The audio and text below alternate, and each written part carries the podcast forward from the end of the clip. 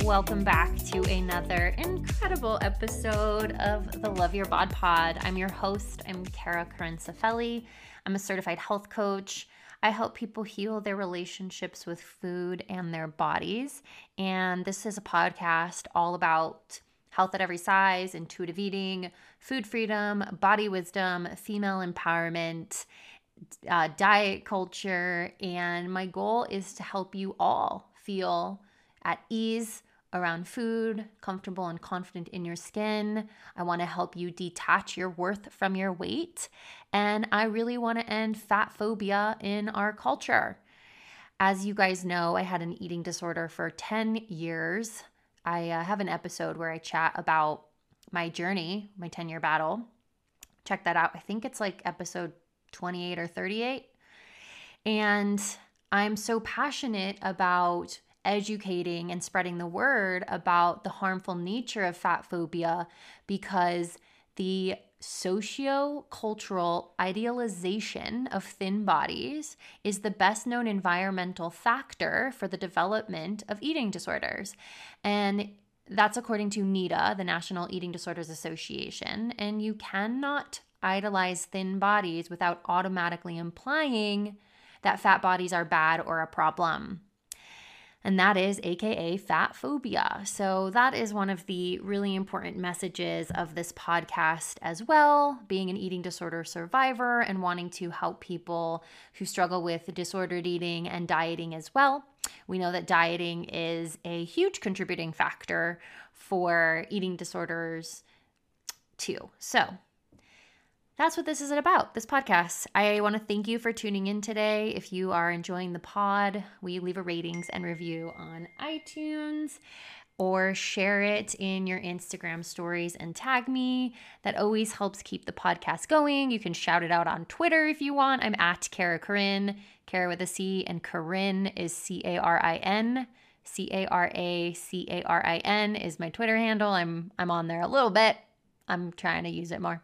But anyways, Today, we have an awesome, awesome, awesome episode with Dr. Yami. She is a board certified pediatrician, certified lifestyle medicine physician, national board certified health and wellness coach, author, podcast host, and professional speaker a passionate promoter of healthy lifestyles, especially the power of plant based diets for the prevention of chronic disease, she founded VeggieFitKids.com, where she provides information on plant based diets for children. She also hosts the podcast Veggie Doctor Radio. She obtained a certificate in plant based nutrition, is a certified Food for Life instructor, and a Jack Canfield Success Principles certified trainer. She is a fellow of the American wait, the American Academy of Pediatrics and a diplomat of the American College for Lifestyle Medicine. Dr. Yami owns Nourish Wellness, a pediatric micro practice in Yakima, Washington, where she lives with her husband and two active sons. Her book is entitled A Parent's Guide to Intuitive Eating How to Raise Kids Who Love to Eat Healthy. Now, I was a guest on Dr. Yami's podcast, Veggie Doctor Radio. Go check that out.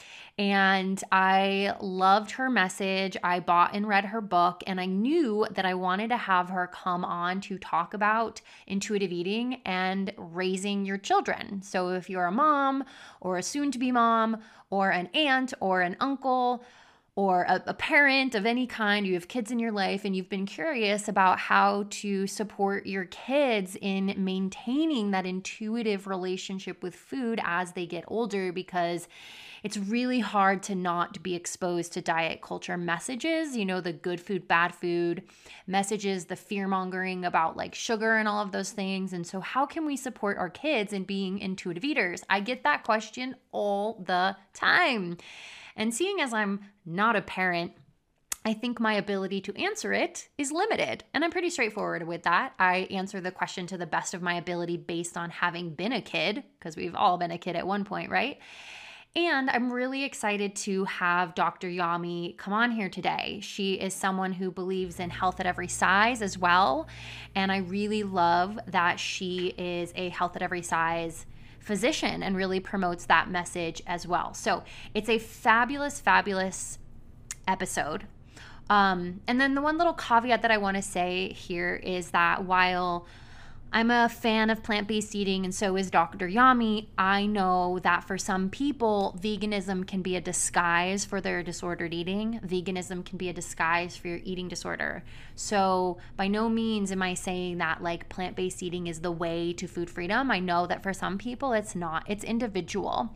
So, I just wanted to add that in there in case there was any confusion or any assumptions being made being made about um, plant-based eating. Obviously, we know fruits and vegetables are are nutrient-dense foods, and we want people to enjoy and eat those in a way that is truly, truly nourishing and not restrictive and disordered. So, all right. I love you guys. I hope you're having a great day. Thank you again for tuning in, and let's get into today's incredible episode with Dr. Yami. Welcome back to the Love Your Bod Pod. Today we have an incredible guest with us. Her name is Dr. Yami. She is a health at every size pediatrician. Dr. Yami, thank you for being here today. Kara, thank you so much for having me. This is such a pleasure and such a pleasure to be talking with you again. Yeah, yeah. So for those listening, I was a guest on Dr. Yami's podcast, Dr. Veggie Veggie Doctor Radio. Mm-hmm. Y'all should definitely check that out as well. Um, yeah, I'm totally excited to have you back on here. We I haven't had a pediatrician on before. I've had a lot of people ask me questions about like raising children as intuitive eaters. So I'm just like so excited for you to share your expertise with us today. But before we dive into like what I originally had planned, I'd love for us to just like actually chat about the state of the world right now. We're in the middle of this coronavirus. You are on the front lines as a healthcare provider. Thank you for your service. Can you just tell me like what's going on for you in your world? How are you feeling? Just yeah, what's your take on stuff? Yeah, well, thank you for asking. I mean, this is just such an unprecedented time just like I was telling you before we started recording, I never thought that I would be considering these questions in my mind about true sacrifice. You know, you think about police officers and firefighters, definitely people that serve in the military. They're called to serve and they're called to serve to a level that sometimes they may lose their lives. That never came to my mind as a physician. I've made lots of sacrifices as a physician, you know, studied like basically my whole life. you know, miss so many parties and all kinds of social gatherings, family gatherings, and stay up late having to do all this stuff. But now I'm being exposed to a virus that could cause me harm and has a pretty significant mortality rate. And I feel like as far as I go, you know, I'm a pediatrician. I've been able to limit, I have a micro practice, which is fabulous. So I just have a very small panel. I own my own practice. So I've been able to limit patients coming in, talk to them over the phone, do telehealth. So my exposure is actually quite low. I feel like my risk is low.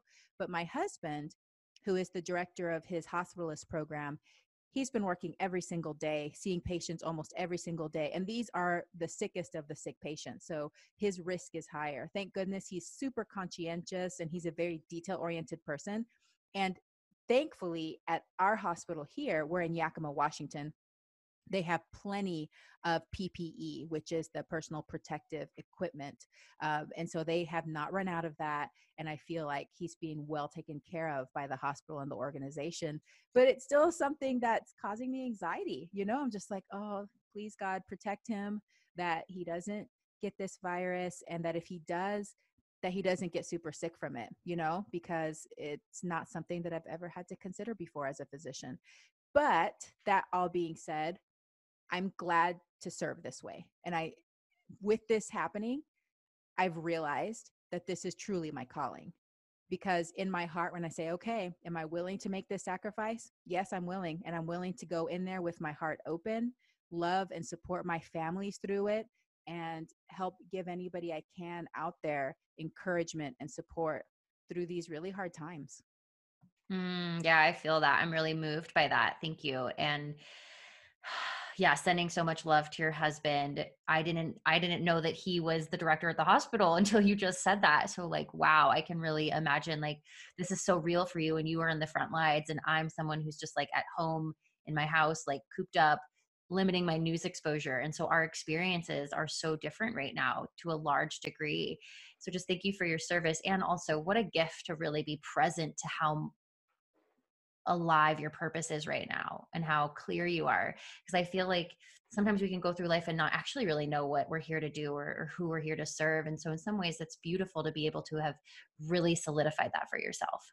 Absolutely and i feel like it's through these times of uncertainty that we get the most clarity because whenever you're in a situation you're like wow i never thought this was going to happen in my life. I this all this stuff is happening you're thinking about mortality it just suddenly makes everything clear. What is important? Why am i here? Who do i love? If everything got taken away what really is essential to me? What is essential to my happiness and my joy and my well-being? This is the time that we can explore those questions because this kind of situation makes it clear. I I really love that perspective and I I believe you and I agree with you and I really think that this is an opportunity to actually really get clear about what matters to you in your life. Where have you not been living the way that you want to live and like you said this supports you in seeing what really matters, what's really important to you. And it's very possible that like this uncertain time like you said is going to create a lot more clarity for people moving forward with like how they decide how they choose to live their lives when things go back to quote normal so to speak you know yeah. And I guess I have just one more message because I feel like this was like downloaded to me this morning as I was waking up.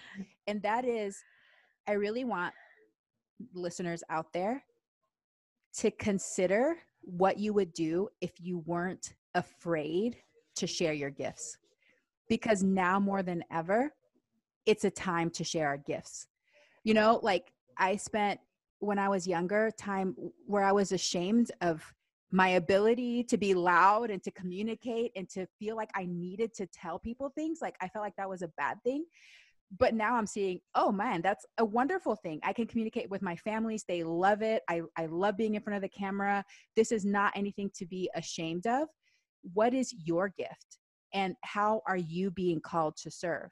Is it cooking delicious meals for your family or being able to teach your child or just being able to reassure them and hug them? Or are you one of the police officers firefighters that you're essential personnel right now and you're being to call called to serve in this way? It could be so many different things and there's not one thing that's more important than the other. I think we're realizing that right now how we're all interdependent we think that some people have like more gifts or more talented or whatever, but everybody has something that they can share.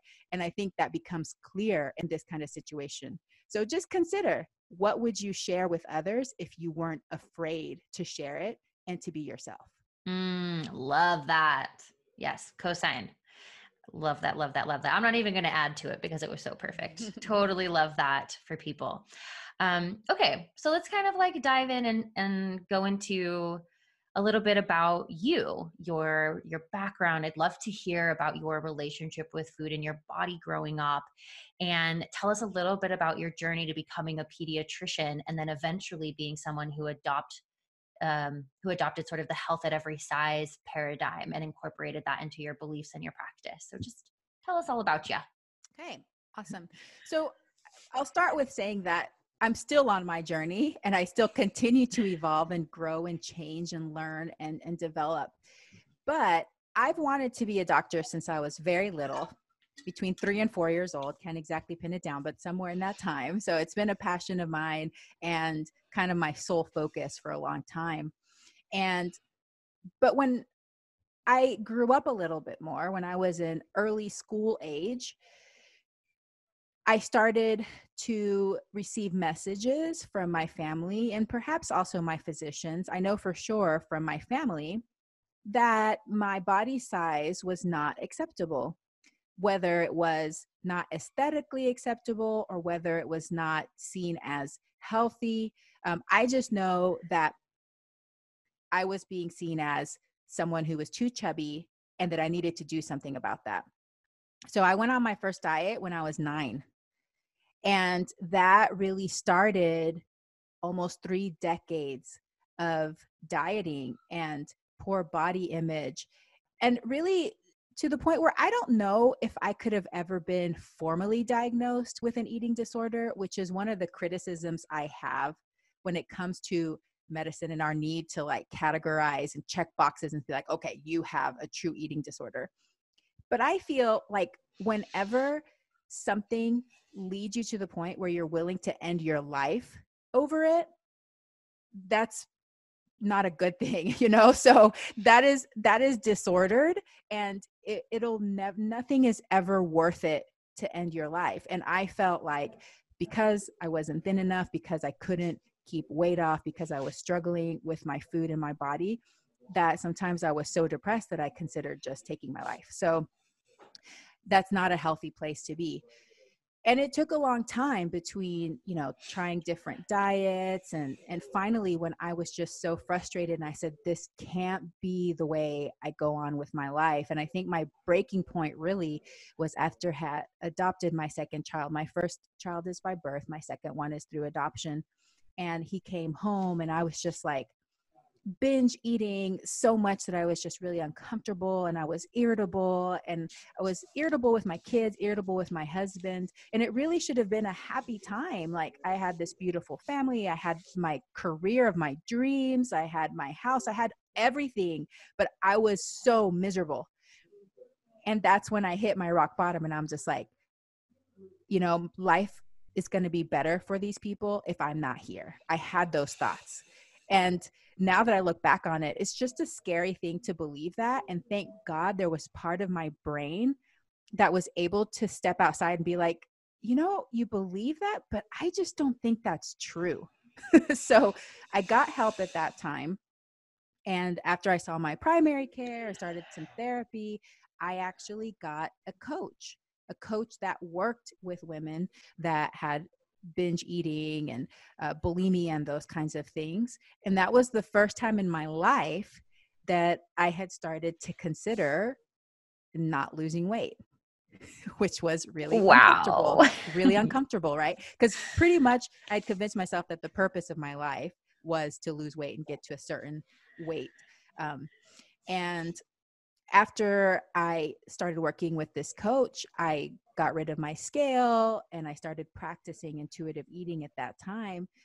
And, you know, the story doesn't end there. It's been a bumpy path, but over time, even though there's times when I succumbed to that that need that old habit to diet i have i'm not going to lie because it, it has been an extended journey for me slowly over time, I've learned more and more strategies to be able to honor myself, honor my body, be comfortable with my body, even when it changes and it fluctuates, and stay true to intuitive eating and then learn to apply it to my children. So that's why I became so passionate about this because my goal as a pediatrician is not just to keep children healthy and to prevent chronic disease, but really, one of my goals in life is to decrease the prevalence of eating disorders, disordered eating, and just plain old body dissatisfaction because I feel like it steals life away from people. It steals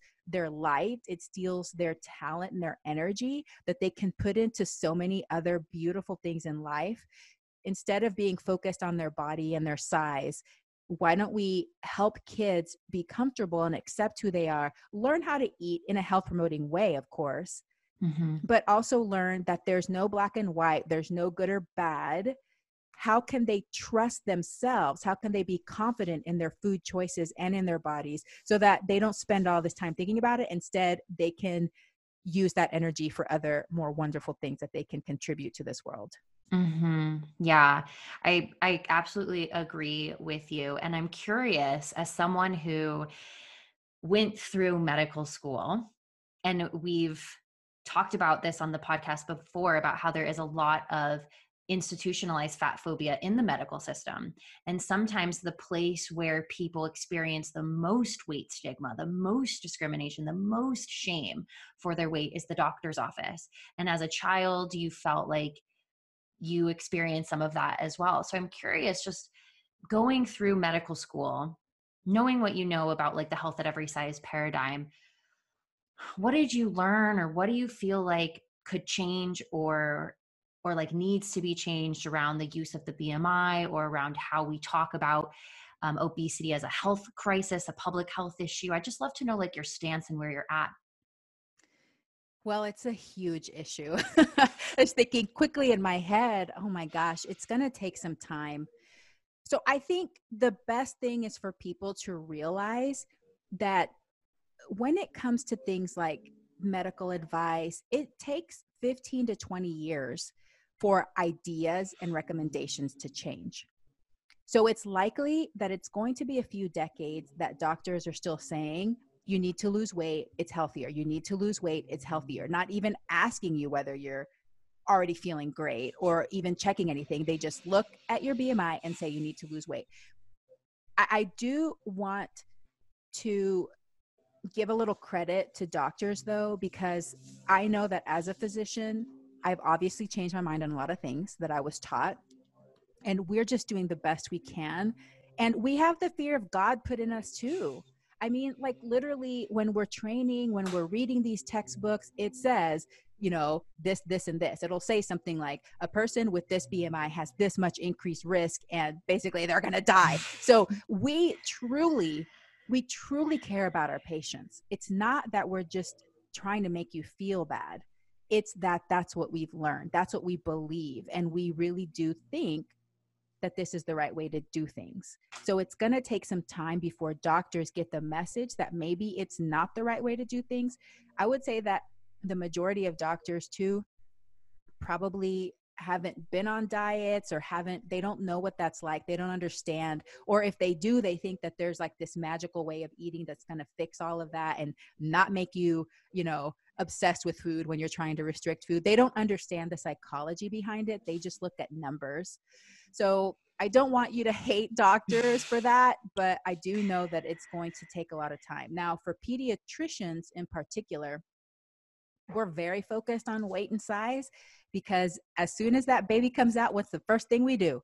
We put the baby on the scale mm-hmm. you know like we we are weighing kids every single visit pretty much. We're very focused on it because we are ensuring proper growth. I do address this in my book and i address this with parents because parents have a certain mentality when it comes to size and they're very attached to size and this goes both ways when it's for babies, parents actually want their babies to be big. That's what they think is healthy and successful mm-hmm. is big babies around 75th percentile. Most parents, that's like the magic number. They want their baby to be around 75th percentile.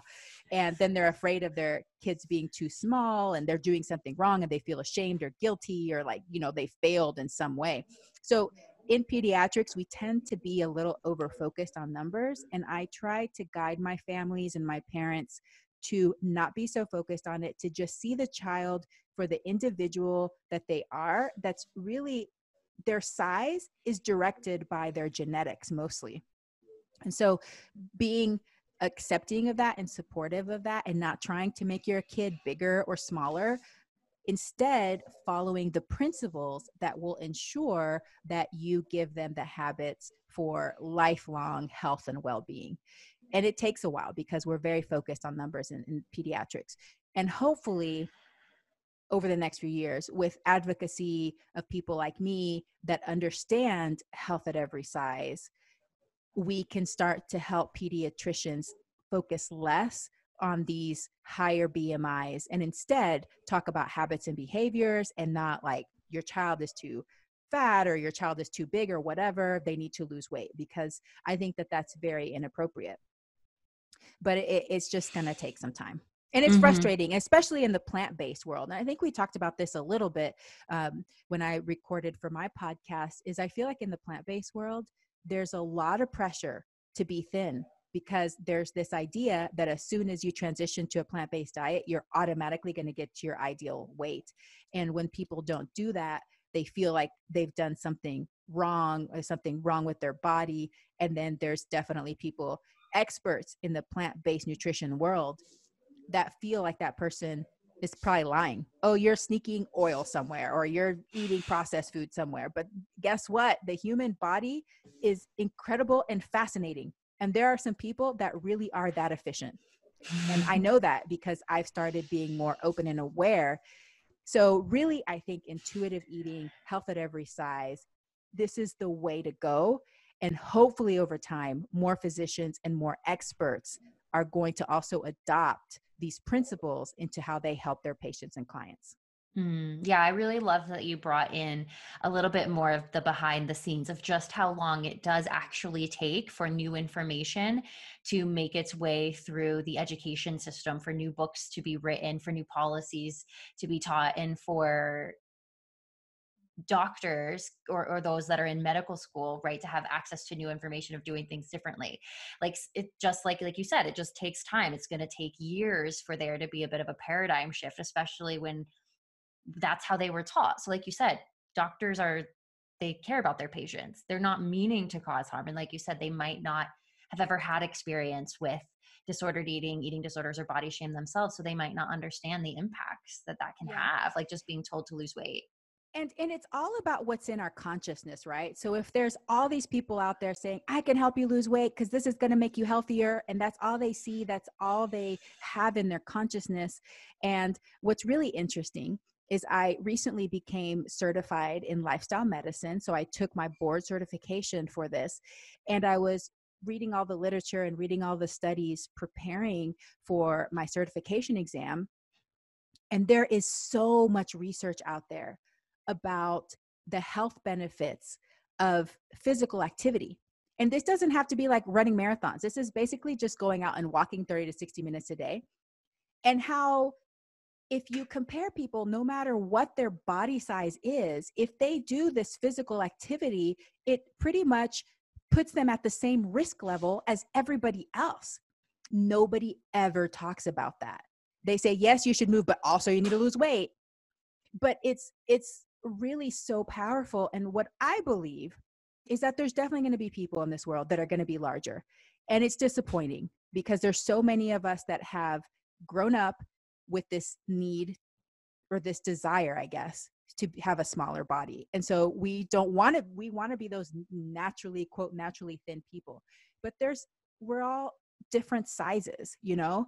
And so there's some of us that just have more efficient metabolisms, but we can totally have the health and well being that we desire if we follow habits that lead us to that, you know, habits and behaviors. And it's not about perfection either. It doesn't mean you have to eat kale all the time, you know? So um, I think that whenever we start learning more about that and get more research about that, hopefully that'll help the health professionals kind of chill out a little bit. And when people become more empowered to start rejecting the thin mentality and more and more people reject it, that will raise the consciousness of that being an option. Because if you look on social media, you look on television, you talk to your doctor right now, the consciousness is everybody should and needs to be thin, you know? Mm-hmm. So I just wanted to add that little piece. Yeah, it's it's a huge paradigm shift.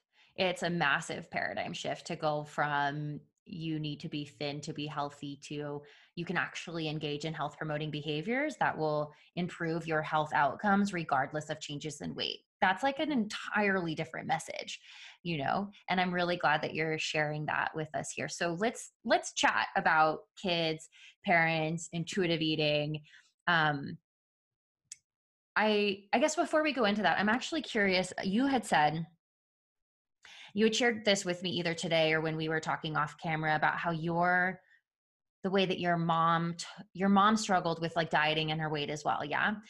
And so did my mom. And so we know that parents are hugely influential in their children's body image their children's relationships with food. So what advice would you have for parents or future parents who want to really support their their child in having positive body image and and maintaining intuitive eating? What advice would you have that's a great question and my advice is you are the best role model for your child so if you want your child to learn and you want to encourage and support their intuitive eating and healthy body image, you have to learn how to do it too. And it doesn't mean you have to be perfect at it. My kids know I'm not perfect. My kids know I still sometimes freak out about certain foods. Like I literally, and I have to explain to them, like, I'm freaking out about this right now, you know, like, and they understand because I've had that history and I explain it to them. So you don't have to be perfect.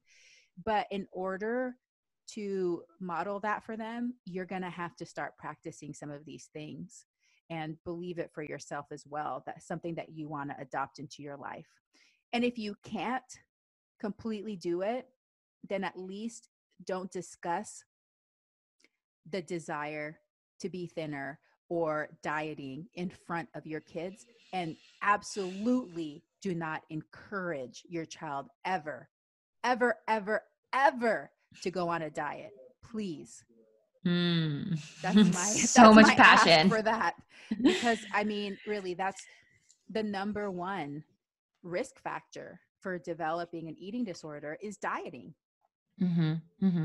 And for those of us who who are you know in 2020 and and don't like the word diet and think that it's a dirty four letter word and they're like it's just a lifestyle or I'm just trying to eat healthy. What would you say to that? Like what what are the fundamentals of a diet even if you don't think you're dieting or you don't want to call it a diet? So I have to confess that I've fallen into this trap. Like I said, it's been a bumpy road. Um, you know, for about eight years when I first talked with that coach, eh, I've convinced myself of that at times. You know, just like, oh, you know, I'm just doing it because it's for my brain health. And specifically, I'm talking about intermittent fasting. I'm one of those all or nothing sort of extreme people. So, you know, intermittent fasting is all the rage right now. And there's a lot of people that talk about how it's really important for your cellular health and all of this stuff. Well, you can convince yourself of that, but really, if deep down inside you're hoping that it's going to help you lose weight, it's a diet. Okay. And you just have to be honest with yourself. You're the only one that knows for sure. Nobody can tell you, and you could tell other people, oh, no, I'm doing it for this. But if deep down inside you need to close your eyes and dig deep, if you're doing it because you're hoping that you're going to lose weight from it, it is a diet and it can get out of control really fast. And I'm a living testament to that because it's happened to me several times. So I have to be really careful because there's times that that sneaks in for me too. Like I'll see something, I'll be like, oh, I want to try it. But really, if I get still, I know that it's because I still have that glimmer of hope somewhere that it's going to help me get to that thin fantasy, you know? Mm, yeah. And, and you know, it, that can persist for a long time and I know I knew that I was getting in trouble with the intermittent fasting thing when uh, my son started skipping meals which you know they're they're young and really it's it's not something for children. And so i realized oh wow what am i modeling? What am i really teaching them about what's important to nourish our bodies in a healthy way? Mm, yeah yeah absolutely. And i think that that's key. Like if if you're making behavioral and lifestyle changes whether it's changes to food, exercise, with the hopes of weight loss, then at its core, it's a diet, regardless of any of the other things. So, moving on to like chat more about raising intuitive eaters, you have your book out, which is fantastic. You are someone who is passionate about the health at every size paradigm. You're passionate about intuitive eating, but you also really care about health and not having people develop chronic illness. So, can you share with us how do you balance the two? You know, it's really easy to think that intuitive eating is just like eating donuts all day. And you're someone who is passionate about plant based eating. So, just like share with us the nuance of it and how does it all work together? Yeah, and I think that's why I needed to write this book, is because I do have a little bit of a different perspective. Health is important to me. And like I said, I'm a board certified lifestyle medicine physician, and I've always been very interested in preventing chronic disease. And we do know, we have plenty of research to show that what we put in our bodies can increase our risk of disease or can decrease our risk of disease. However, it does not have to be all or nothing. It does not have to be completely black and white. So it is a delicate balance and it takes time and it takes practice to get it right for you and your family.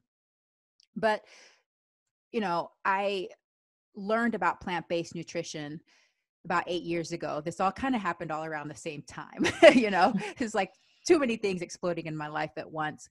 And not just plant based nutrition, but eating whole foods as opposed to processed foods.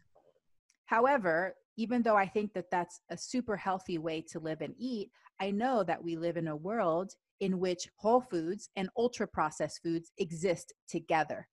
and our kids go to school and they go to birthday parties and they're out in this world where all of these foods exist. So we can't just be like you can only eat this kind of food. This is the best thing and everything else is going to kill you because that starts polarizing foods. That starts giving foods either a positive or a negative charge and that can lead to disordered eating so I think it's about being gentle, having discussions with your children about what foods can give them benefits, what foods have less benefits, but they have their place. I, am totally the first to admit that I love myself the vegan donut. Whenever we go to the big cities, you know, here in Yakima, we don't have vegan donuts. So good and bad about that. But, you know, we go to big cities, we can get ourselves those processed foods. We all enjoy them. But I teach my kids to tune into their bodies after they have these foods. And they know that if we ate vegan donuts every single meal, we probably wouldn't feel that good. And so then they can learn how to regulate themselves. They're going to go out into the world, they're going to leave my house at some point, and they're going to have to make their own choices and I want them to be trusting and confident in themselves because they've had so much practice while they've been under my roof that they can make those choices that support the well being and the health that they want to have. Mm-hmm. So it's a lot about letting go and trusting and trusting your child. And trusting that they can listen to their body. And like, yes. and I think when you try to like control too much, you end up separating your child from that natural attunement to those inner signals. So could you speak to that a little bit? Like what are some of the things that like you recommend that parents um try not to do or try to stay away from like some of the languaging? How do you go about fussy eaters? Like let's get down to some of the nitty gritty like realities. I'm not a parent so i'm going to just like share what i've heard but like you know let's get into some of the nitty grittiness no this is a great question and i think a lot of parents struggle a lot with this in my book, I talk about Ellen Satter and the division of responsibilities. And this is something that I repeat like literally all day long to my parents. And I have to reassure them and remind them about that because we live right now in a culture in the United States that's been passed down through a few generations that we have to control our child's eating. Otherwise, they're not going to be healthy. And this goes for children of all sizes, okay? And then the division of responsibilities basically is that you, as the parent, have certain responsibilities and roles and duties, and your child has their own, and we don't cross into each other's autonomies. So, as a parent, you decide when, where, and what. When, where, and what. The what is what kind of food you're going to serve. And your child decides if and how much. So basically, what that means is me, my parent, you know, it's lunchtime. I'm going to start preparing lunch for my kids. I'm going to make veggie burgers with sweet potato fries and, you know, an apple. I'm going to serve it. We're going to sit at the table, and my duty is done. I am done at that point. My child then takes over. They tune in. Are they hungry? Yeah, but not a lot. They might have, you know, a bite or two of the veggie burger, maybe a bite of the sweet potato, and they don't even want the apple. What happens is at that point, the parent is like, hey, you need to eat more of your apple. That's the healthy food. Or you didn't eat enough burger. You're barely eating anything today. And they start panicking inside. And then they start encouraging their child to eat more and be like, hey, if you eat your burger, then I actually have cupcakes. You can have a cupcake. And this starts interfering with their natural intuition and it pressures them. And for a lot of kids, it creates a lot of anxiety around food.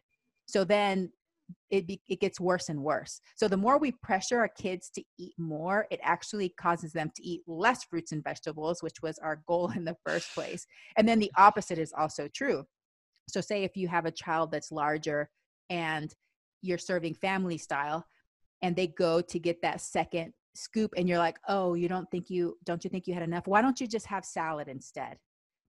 That creates that feeling of scarcity and restriction. And guess what's going to happen? The opposite of what you want. They're going to eat more. They're going to start hiding food, sneaking food, and it, it creates a disbalance. They no longer can trust themselves because they have this feeling of scarcity and restriction.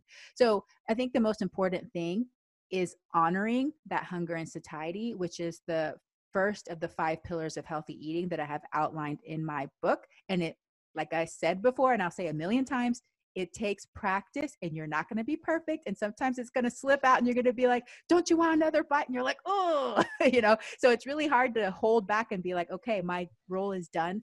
And now my kid needs to take over and they need to decide if and how much they want to eat. It's possible that there's going to be some meals they're not hungry at all and they're not going to eat anything.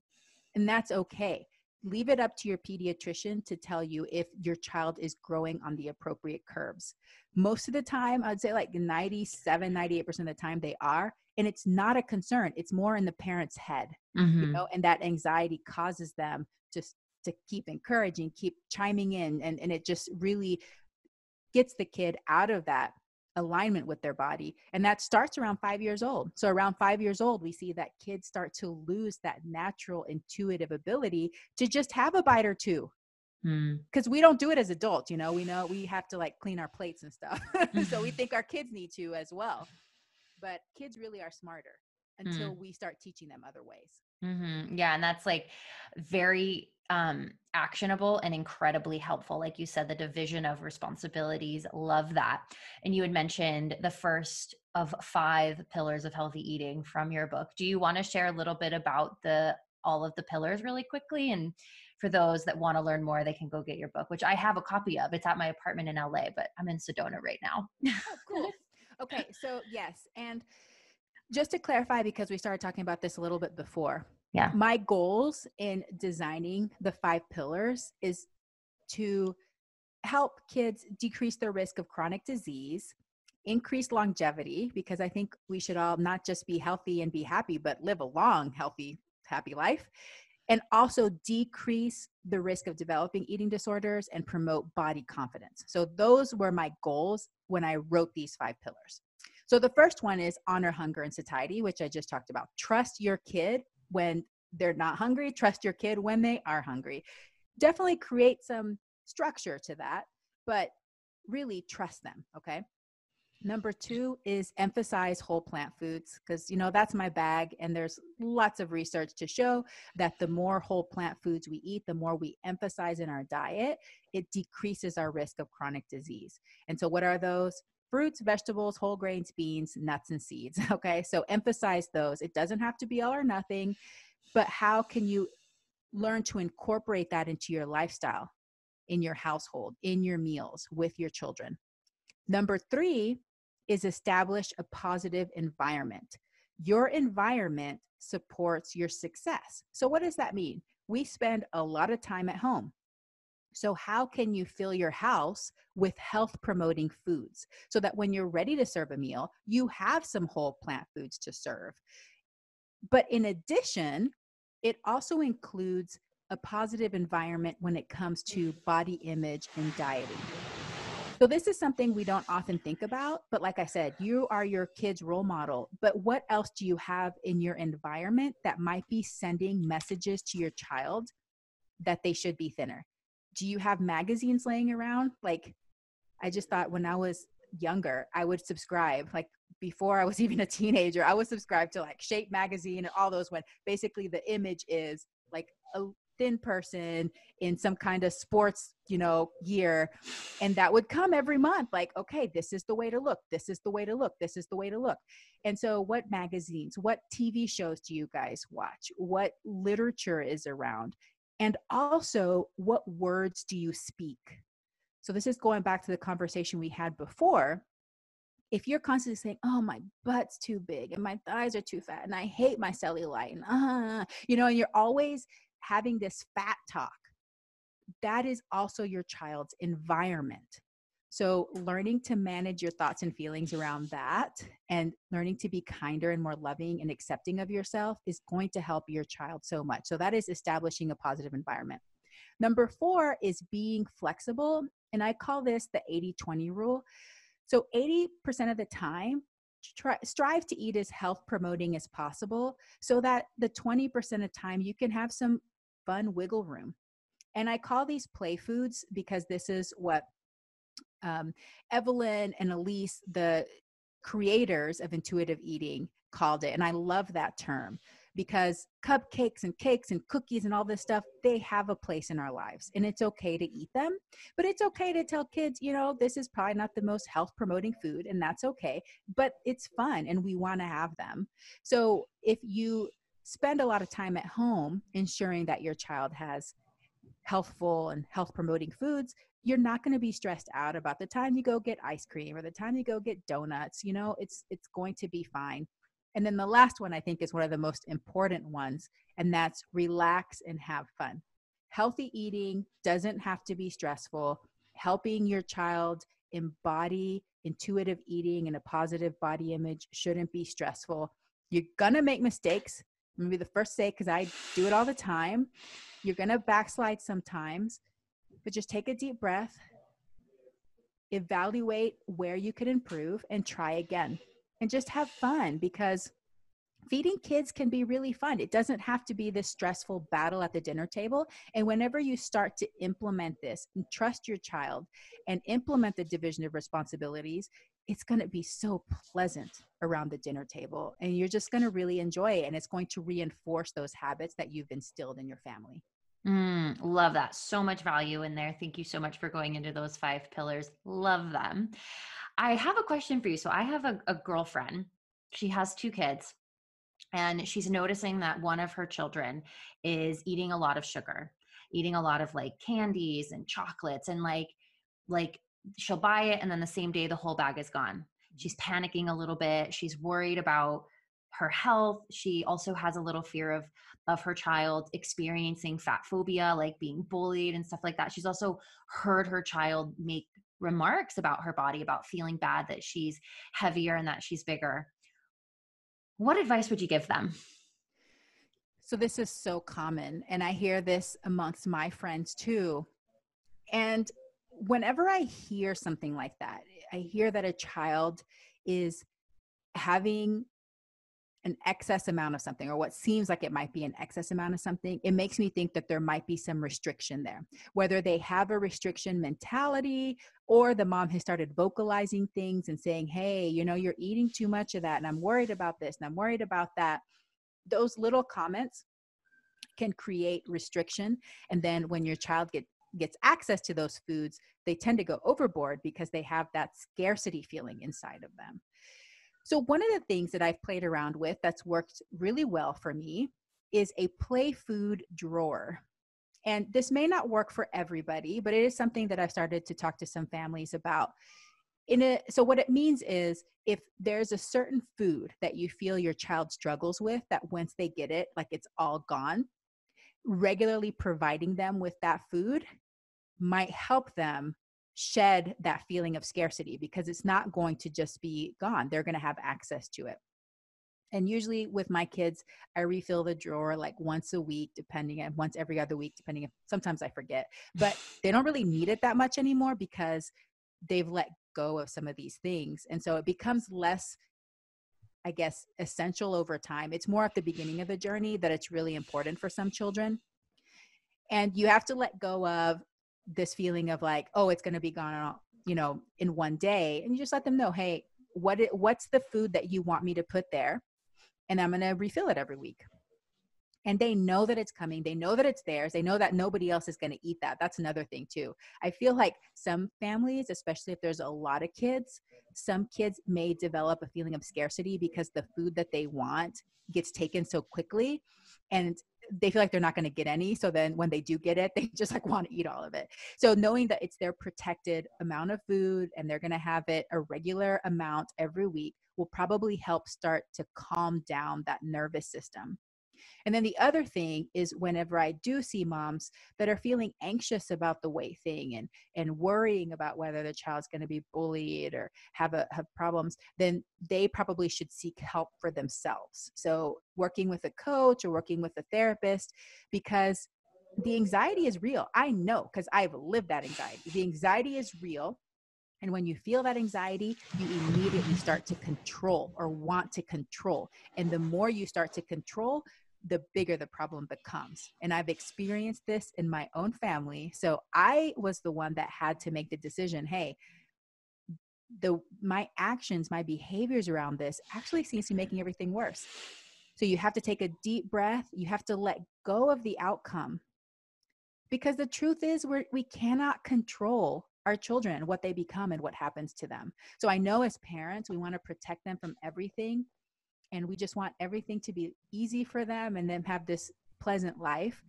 But if we just let go of that and do the best we can, it's going to calm our anxiety and help us be less controlling so that we don't make the problem worse. So, definitely, I think a lot of us could benefit from speaking to a coach or a therapist about some of these things so that we can relax a little bit around it. And then, usually, that'll help things calm down. And then you'll see that that problem it won't be there anymore. Mm-hmm. Yeah. So if you're struggling yourself having those fears, getting a coach, so like working with like a health at every size type of coach or intuitive eating coach or body image coach for yourself, like as the mm-hmm. parent, try the play food drawer. Mm-hmm. See if that helps, like with the child, trust that it's going to be there. They're going to have access to it. They don't have to eat it all at once. What would you say to a parent who notices that their child is already struggling with their body image? Well, it de- definitely depends on the age, but I would also work with a coach for yourself because I feel like whenever we ourselves learn these strategies, we can pass them on to our children. But if you can find a supportive pediatrician that knows more about this, that can help as well. Um, but yeah, it starts, especially in girls, it starts so early. By the time they're five and six, they already know what the meaning of a diet is and what the purpose is, and they start really paying attention to the size of their body. So it does start early, and there's a lot of little girls out there that are going to struggle with this. So the more prepared we are, that we can reassure them. And like I said before, with the establishing a positive environment, if you have things laying around that are constantly reminding them that they're not the size typically sized, or even if they are, but they think they aren't, having those things out of the house is going to help so that they can focus on other things. Their mind can be occupied by other things. Mm-hmm. Yeah. And I'm thinking also just now, like, of really reminding them. Um, we had talked about this, I think, in our interview of like comments like, you're so cute, you're so pretty, like it reinforces um, it reinforces the appearance and the emphasis emphasis on your appearance if you make comments on appearance I'm also curious, like, if reminding them that you love them no matter what, or you love them for who they are, like, those are things that you would recommend parents. I'm assuming parents say those things anyways, but. Yeah, definitely. I think that we get into the habit of commenting on appearance. And I actually had a little nine year old that was starting to restrict food. She's naturally very lean, but she was being complimented on that leanness a lot and then she started getting scared that she wasn't always going to be lean and of course she's going to go through puberty eventually and she's going to put on body fat which is normal and that's the time when a lot of girls start dieting even though their bodies are you know the typical size for them that they're developing appropriately. It's really difficult to change that habit but whenever you find yourself commenting on appearance change it to something different or don't say anything at all. Um, now i was going to say something based on the last thing you said. Oh, yes. And then emphasizing their abilities rather than their appearance that helps too and that's that can just become a new habit like you know i love how persistent you are i love what a hard worker you are i love how kind you are you know instead of you're so cute and you know and we want to tell that to our kids because they're super duper cute and so i don't think it's wrong all the time but when it becomes uh, a big habit and something where you're specifically commenting on parts or sizes of their bodies, then even if you're saying it in a positive way, it can backfire on you. So just be very cautious. And like I said, these are all habits that are passed down to us. So we don't think we're, you know, I'm not calling out parents for them to feel guilty or ashamed about these things. It's it's just now things that we're starting to learn. And so that's why I'm spreading the message. Just do the best you can and just start kind of paying attention to some of the ways that we kind of get looped into this thin ideal. Mm-hmm. Yeah, yeah, yeah. That was my story. Just like this nine-year-old, too many compliments on how thin and tall I was. It just mm-hmm. made me so fixated on it. So yeah, mm-hmm. super helpful. And like you said, there's no shame, there's no judgment. Not calling anyone out. I think you're providing a resource, and you're educating, and you're just trying to help people in their journey of parenting, which is so challenging as it is. So yeah, I'm glad that you're bringing this to the conversation. So we are approaching on our hour here. So I'd love to kind of shift gears into some of the like fun questions to wrap things up. So, first one you're on a deserted island. You get to bring one movie, one TV show, one food or meal, um, one book, and one genre of music. What are you oh bringing? Oh man, this is gonna be so hard. Um, and I'm by myself. Like I'm not gonna be with anybody else. Yes, you are solo, sister. oh my gosh. Okay. Wow, this is this is really difficult. Okay, so for food, one meal. I think I'm just gonna go with the tried and true because I can eat it every single meal, which is going to be my pressure cooked garbanzo beans can I take my instant pot or is sure, it just magically sure. appear? so my my maybe the next I should add kitchen equipment item and you can bring appliance. one kitchen oh appliance. Oh gosh. Okay. So my pressure cooked garbanzo beans with brown rice, greens, and a cashew cheesy sauce. I can eat that all day. So every day. So I guess if I'm just going to eat that for the rest of my deserted island life, that's what it's going to be as far as one book, man, that's really hard. There's so many wonderful books, but I probably will still be wanting to work on my personal development in case I get rescued and go back out into society. So I would say just a really impactful book is The Four Agreements. So mm. take the four agreements, I'll just memorize it. And by the time I'm rescued, I'm going to be like Zen, you know? So it's going to be great. Um, one TV show. I'm not good at this because I don't really watch TV. Okay, we could skip it. Um, movie. And then movie. I really love Inside Out because I love psychology and I think that's such a great movie to remind us how it's so important to validate all our feelings, even the ones that we perceive as being negative. So I'm going to watch that one a lot. Those are my choices. and then genre of music. Oh, genre of music. Mm. Ooh, let's go with EDM.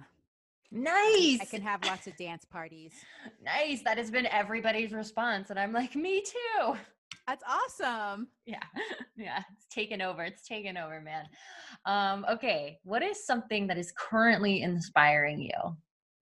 Well, one of the things that I'm trying to improve on is managing my thoughts and feelings. And I feel like this has revolutionized my life. So, listening to Brooke Castillo's podcast, the Life Coach School podcast, but also doing the work by Byron Katie and practicing that. So, doing thought models and doing the work and really learning how to manage my my thoughts and feelings. I feel like that's something that I'm constantly trying to improve at. So, those two ladies definitely inspire me. I love them both. I'm like a I I utilize the work of Byron Katie all the time, like in my coaching practice in my own life. I've definitely tuned into Brooke Castillo's podcast. Aside from her, she has a lot of shit about weight loss. Uh, yes, and does. it and I find that's it very triggering. Yes, yeah, that's important to tune out. But really, just learning how to use the model for other things. Like I obviously I'm not using it for weight loss, yeah. but just, you know, approaching my business and approaching life and parenting and my relationship with my husband. I feel like almost every day I have to do a thought model over that. So it's helped me so much, you know. But the work is very similar because she she based her model off of lots of different people, including Byron Katie. So if you're afraid to you know, kind of look into Brooke Castillo stuff, then just starting with the Byron Katie stuff is really great and applies to any situation. Mm-hmm. Yeah. I'm still a fan of Brooke Castillo. I would just love to like have a convo with her about health at every size. Feel like, yeah. you know, might rock her paradigm a little bit, but she's, she's fabulous too. I've learned a lot from her, from the model as well. Um, that's so funny that we have that in common, by the way, but it, I guess it makes sense. Um, advice for your younger self, and you can pick any age you'd like. I think I would go back to right before I I went on that first diet. And really I wish I could have intervened at that point and been like, "Hey girl, it's going to be okay. I know that you want to do this and I know that you want to please people, with the size of your body and your appearance, but this is going to cause more harm than good. And I wish my younger self would have known more about, you know, plant based nutrition and intuitive eating and, and those kinds of things. But really just encouraging my younger self to learn how to love and accept myself and know that I am worthy and that I am loved no matter what, no matter what accomplishments I have, no matter what size I am or what I do or say, that I am always worthy and loved. I think that would have definitely changed the trajectory of my life. But thankfully, my life happened the way it did because even though it was painful and some parts were so hard and some parts have been just so incredibly low, I've learned from these experiences, and that's helped give me so much empathy so that I can love and support other people going through this. And I know exactly, like, I have so much empathy, so much of a respectful understanding of where they are because I've had these experiences. So I don't necessarily regret anything, but I just wish from the beginning I knew my worth and my lovability sooner than when I was almost than when I was almost 40 years old, you know?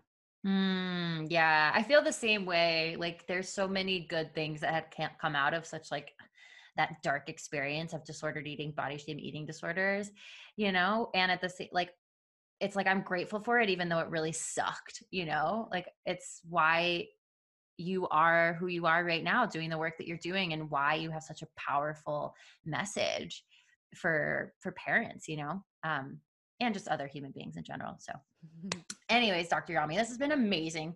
Thank you. Any last little things you'd like to share, and where can everybody find you? Where can they get your book? The last thing I want to say is that you are an amazing parent. So, mm just by listening to this podcast because you're interested in learning more about how to help your child or support your child's eating means to me that you are already an amazing parent. Your child thinks you're like everything. They just think you're amazing. You're a rock star. No matter how you feel about yourself, every single parent has these feelings that they're just not good enough and they're doing it all wrong and they're making too many mistakes. And the truth is, yeah, you're not perfect. I'm not perfect. Nobody's perfect, but you are amazing. So thank you so much for caring so much about your kids. And then just keep learning, keep growing, try things out. But just know that the most important thing is the love that you have for your child. So thank you so much for that. And then as far as reaching me, I'm a, on social media, Instagram and Facebook at the Dr. Yami.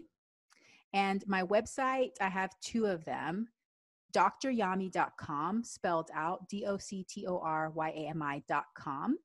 But also, I founded a website a long time ago to support parents and families and healthcare providers wanting to raise plant based children, and it's called Veggie Fit Kids. So V E G G I E F I T K I D S dot com. And there's lots of information and links there. I also have a YouTube which is Veggie Doctor TV. And I have lots of videos on there, including how to choose food at fast food restaurants for you know plant-based eaters and they're super fun um, and recipes and that kind of stuff and then my podcast which you already mentioned which is veggie doctor radio that you can find on all the podcasting platforms and then your book. And my book yes which is entitled a parent's guide to intuitive eating how to Raise Kids Who Love to Eat Healthy, which you can get uh, all online major booksellers, and it's available in paperback, in ebook and hopefully any day now on audiobook. So I'm waiting for that to be finalized, but I did narrate it myself so you can hear my voice for about 7 hours. I was going to ask you I was like did you narrate it yourself? That's so awesome. That's so awesome. I'm listening to Michelle Obama's book Becoming and I'm like I love that she narrated it herself, yeah. you know. I love it when authors narrate their own books. I think that's so special, you know. Yeah. Yeah, absolutely. Well, thank you so much for being here, Dr. Yami. Thank you so much for having me. I had such a blast. Yay. And that is our show today. If this was helpful for you, if you got a lot out of it, the most helpful thing you can do in return is either send it to a friend who would benefit from it, who wants to know more about raising intuitive eaters, leaving a ratings and review on iTunes, sharing it in your Instagram stories and tagging me at Cara's Kitchen, Cara with a C, Kitchen with a K, or shouting it out on any other social media platform like Facebook or Twitter. I read all of the reviews and I'm always so grateful when you guys show the podcast some love. So thank you again for listening to the Love Your Bod Pod, and we'll see you all next week.